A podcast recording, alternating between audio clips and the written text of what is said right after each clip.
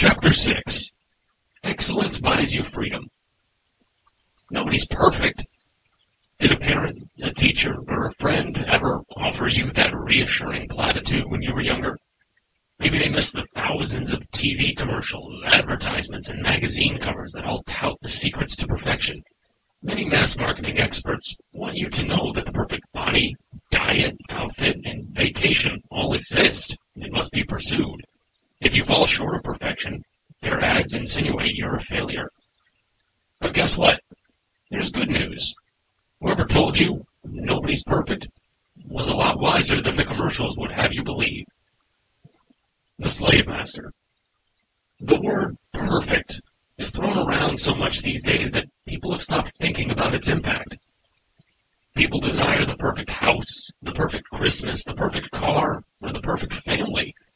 Unfortunately, the repeated failure to achieve perfection then leaves people feeling unworthy and unlovable.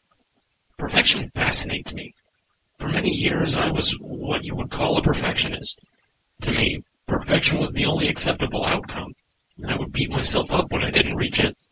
Perfection is, of course, unattainable, except in certain extreme conditions and situations. Striving for perfection is demoralizing.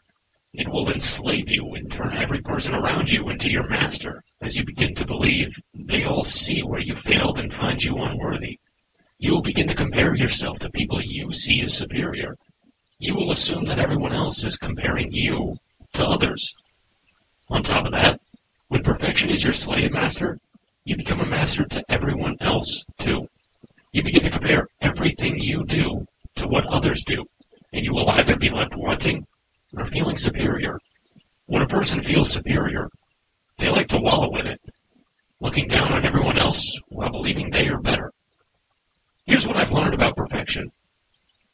It's all about taking things away. Did you ever notice that? When I strive for perfection, I remove everything that does not contribute to my ideal. I must lose 10 pounds. I need to remove the ugly decor in my home. I need to eliminate my children's bad habits. Perfectionism is a bully. It finds a person's weakness and then points them out again and again until those weaknesses are the only things they can see. There is no possible way for any of us imperfect humans to be utterly perfect. Even if I managed to achieve the goal of perfection I set, there would still be something inside me that would not be satisfied. I would find myself looking back and seeing something I could have done better. Perfection is a single moment time that a person works toward. They may reach that evanescent moment where they achieve their goals, but then the moment fades away. They're left in the dark again, looking for another flicker of light to pursue. While those moments of achievement might be glorious, they're fleeting. The emptiness that follows is an ever deepening hollow that enslaves the person even more. Quitting perfection.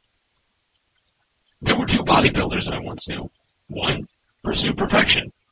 I mean, he measured every mouthful of food, counted every calorie and rep, worked out constantly, and was determined to come in first place in a major competition he entered. When he came in fifth place, the man was devastated. He curled up in the corner of the back room. His entire identity was tied up in being first and achieving perfection. Once he missed that goal, he didn't know who he was anymore. The other bodybuilder was driven to be excellent. He worked out rigorously and watched his diet carefully. But he never put coming in first on the altar of perfection as something to be worshipped. When his family went out for pizza, he went along and had a few slices.